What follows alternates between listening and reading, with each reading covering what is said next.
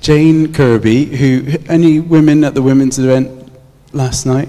Excellent. I'm holding up my hand just as an example. I wasn't there. But by all accounts, it was fantastic and a real blessing to everybody who's able to come. And and Jane runs a ministry called Rebel Hearts, Rebel Girls. Did I get it right this time?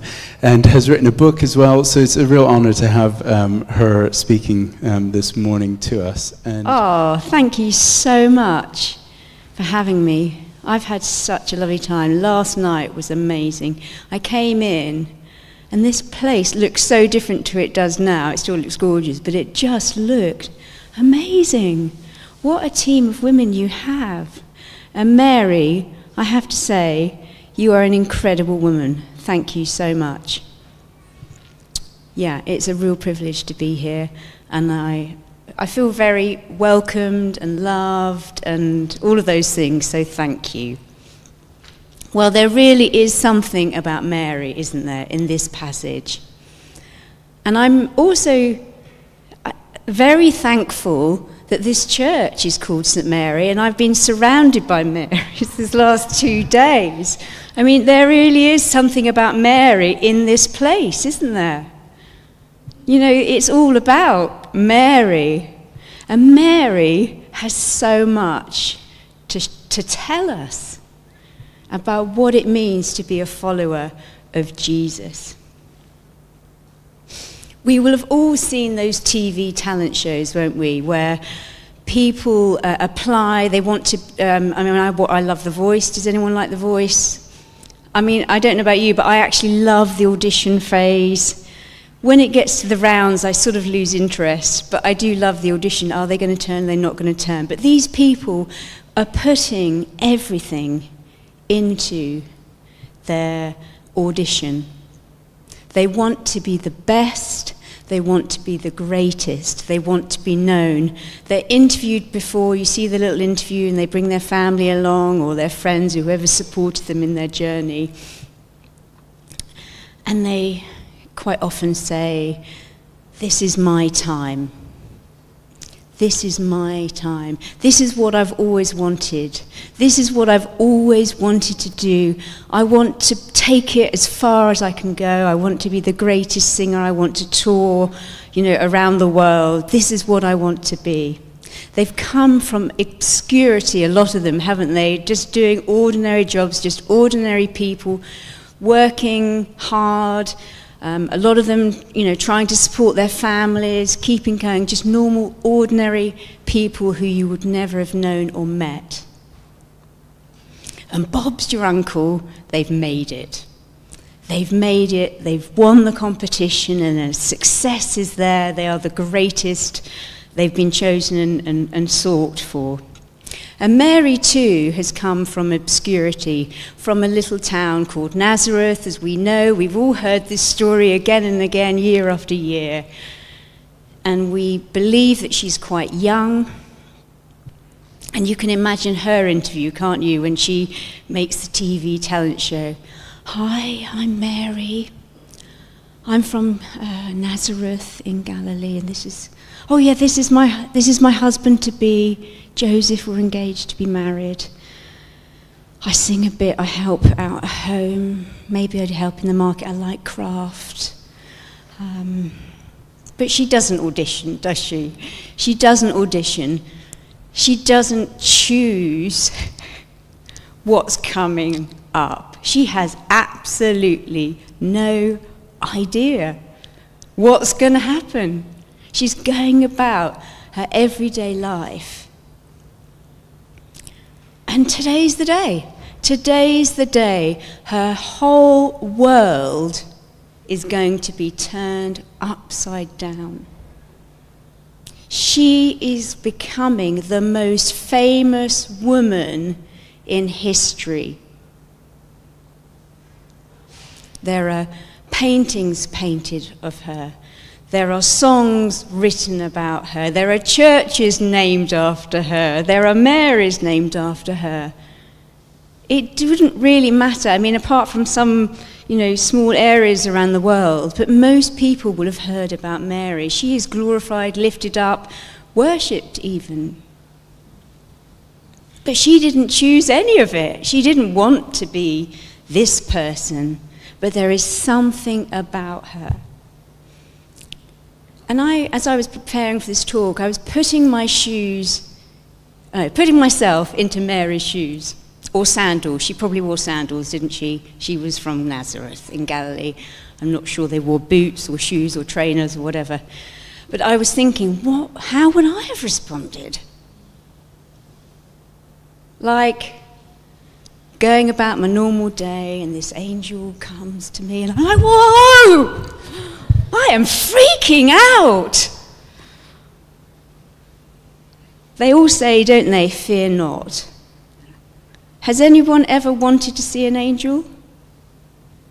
I've sometimes said, oh Lord, I want to see an angel. Actually, no, I don't think I do, because we know when they arrive, they are pretty scary. And I actually looked on Google, what do angels look like? And they look pretty scary. And the angel says, you know, you're highly favored.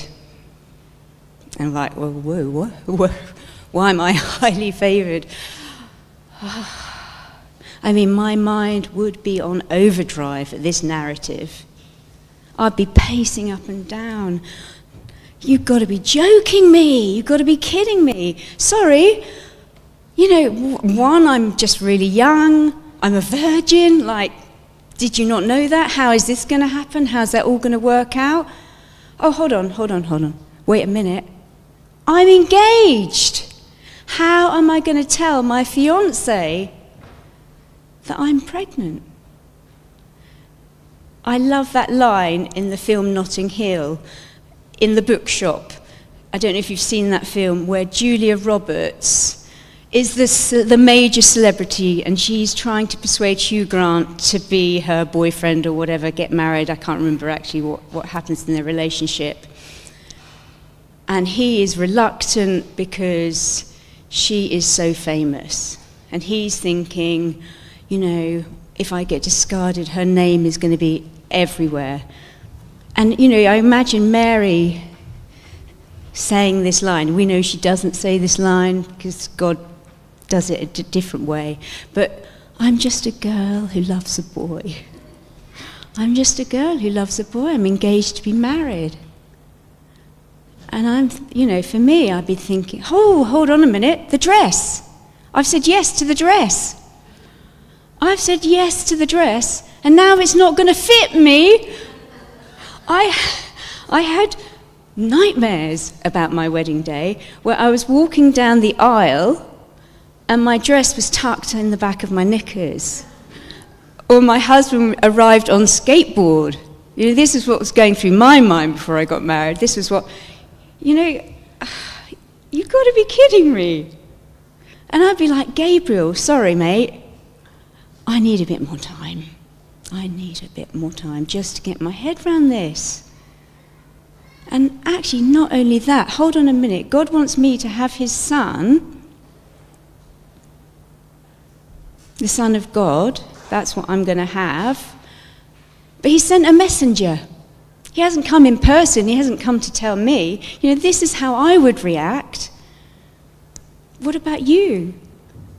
How would you react? How would you react to this sort of crazy, crazy news that has absolutely blown your world to pieces? Everything that you hoped and dreamed of has suddenly come to a big, fat, halting stop. But there is something about Mary that is not contrary. There is everything about Mary that is contrary to what the world holds great, to what the world defines as success. She says, I am the Lord's servant. May your word to me be fulfilled. Mary is the personification of what it means to be a follower of Jesus. And Jesus is the ultimate servant. Mary is not extra, like the TV talent show people. She is extraordinary. She is stop the clock. This young girl who is unknown, who has not experienced any of life, is chosen to be the mother of Jesus. Jesus tells us what it is in the Gospels of what it actually means to be a servant. Just before the, in the place in the Gospels where the disciples are arguing, you know, who is the greatest? Just like we normal people, you know, who is the best? I think I'm a bit better at them than they are. I'm a bit better at that. I'm better at that. You know, they're having that sort of, you know, actually Jesus, who's the greatest? They're having this argument, aren't they? And just after, Jesus says, anyone who wants to be the first must be the very last and the servant of all. Jesus redefines greatness to become the servant of all, which is what he did on the cross. He served us with his life. He gave up everything to serve us. He taught us everything about what it means to be a follower, to be a leader, to be a believer. John Mark Comer, in his book Garden City, says that servants exist to make others' lives better. They exist to make others' lives better. Most of us live the other way round. They exist to make others' lives better. Most of us live the other way round. How do we live in our lives? Do we exist to make others' lives better? Or do we live the other way round? He says, but to Jesus, the word great is synonymous with the word servant. And the meaning of the word servant there is diakonos, apparently. And it means waiting on tables. Waiters exist to make others' lives better. Do I exist to make other people's lives better? In my home life, do I exist? Do I serve my family? Do I serve my husband? Do I serve my friends? Do I serve my neighbours? Do we serve others? Do we serve in this church? And just hearing this morning about this cafe that you're going to do. Oh my goodness, this is just the best news. I actually had tears welling in my eyes when I thought about the opportunity you have. I feel, sorry, to serve. I mean, this is the gospel right here, isn't it? I mean, if I lived here, I'd be here. If I lived here, I would be here, actually, wouldn't I? I would be here. You know, it is incredible the opportunity you have to serve the people who are lonely. I saw a girl the other day post on Instagram about how when you are going through a hard time, actually what you want to do is withdraw. But the worst thing you can do is withdraw. When you're anxious or worried or fearful, the best thing you can do is be with people. So to open your doors and to have a space where people come with their, I don't have a buggy, my children are too old for buggies now, but with their buggies and have this amazing, I mean, this is incredible, isn't it, this soft play. I'm thinking, oh my goodness, your parish must be over the moon about this. This is blooming good news. So how can we be like Mary and how can we be more like Jesus? Because Jesus is all about Jesus, isn't it? And Mary gives us Jesus. Without Mary, if she had not said all that she said, if she had been me, we wouldn't have had Jesus. You know, if she hadn't said, I am the Lord's servant, may your word in me be fulfilled. we wouldn't have had Jesus. But we get the opportunity to be Jesus, to be Mary, or whoever. Sorry, I hope that's not sacrilegious to say be Mary, whatever. We have the opportunity, don't we, to be like Mary, but to be more like Jesus. There are, I've read a little bit about a guy called Johnny Max, John Maxwell, who's a business guru, and his books are all about how to be a servant leader, serving your teams in business, advancing others, lifting them up, encouraging them. That's amazing. I used to have a, before I did what I'm doing now, I used to have a PR company, and I did not exist to serve others. I existed to serve myself. If I'm honest, I wanted to make money, I wanted success, and God brought me to a grinding halt. And that's when I started suffering from anxiety, and he had to do a deep work in me to bring me to the place I am today. You know, he's still working on me. I'm not perfect. I know I seem it, but I'm not. Yeah, so how do we exist? When we go out of here today, what can we do to serve others? What can we do to put others first before ourselves? Sometimes we can feel like we've got to change everything. You know, we've got to make full-scale change. But actually, that's quite often not how God works. He takes layers upon layers off us, doesn't he? And he, you know, it's incremental change. Change doesn't happen overnight. It's a journey, it's a gradual process. But it's what is going on in our hearts that's important that will then outwork into our actions.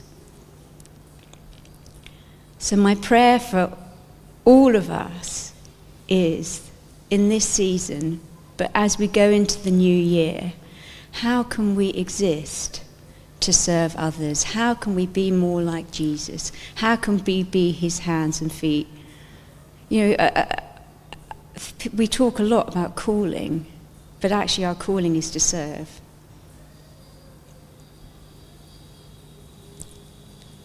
Amen.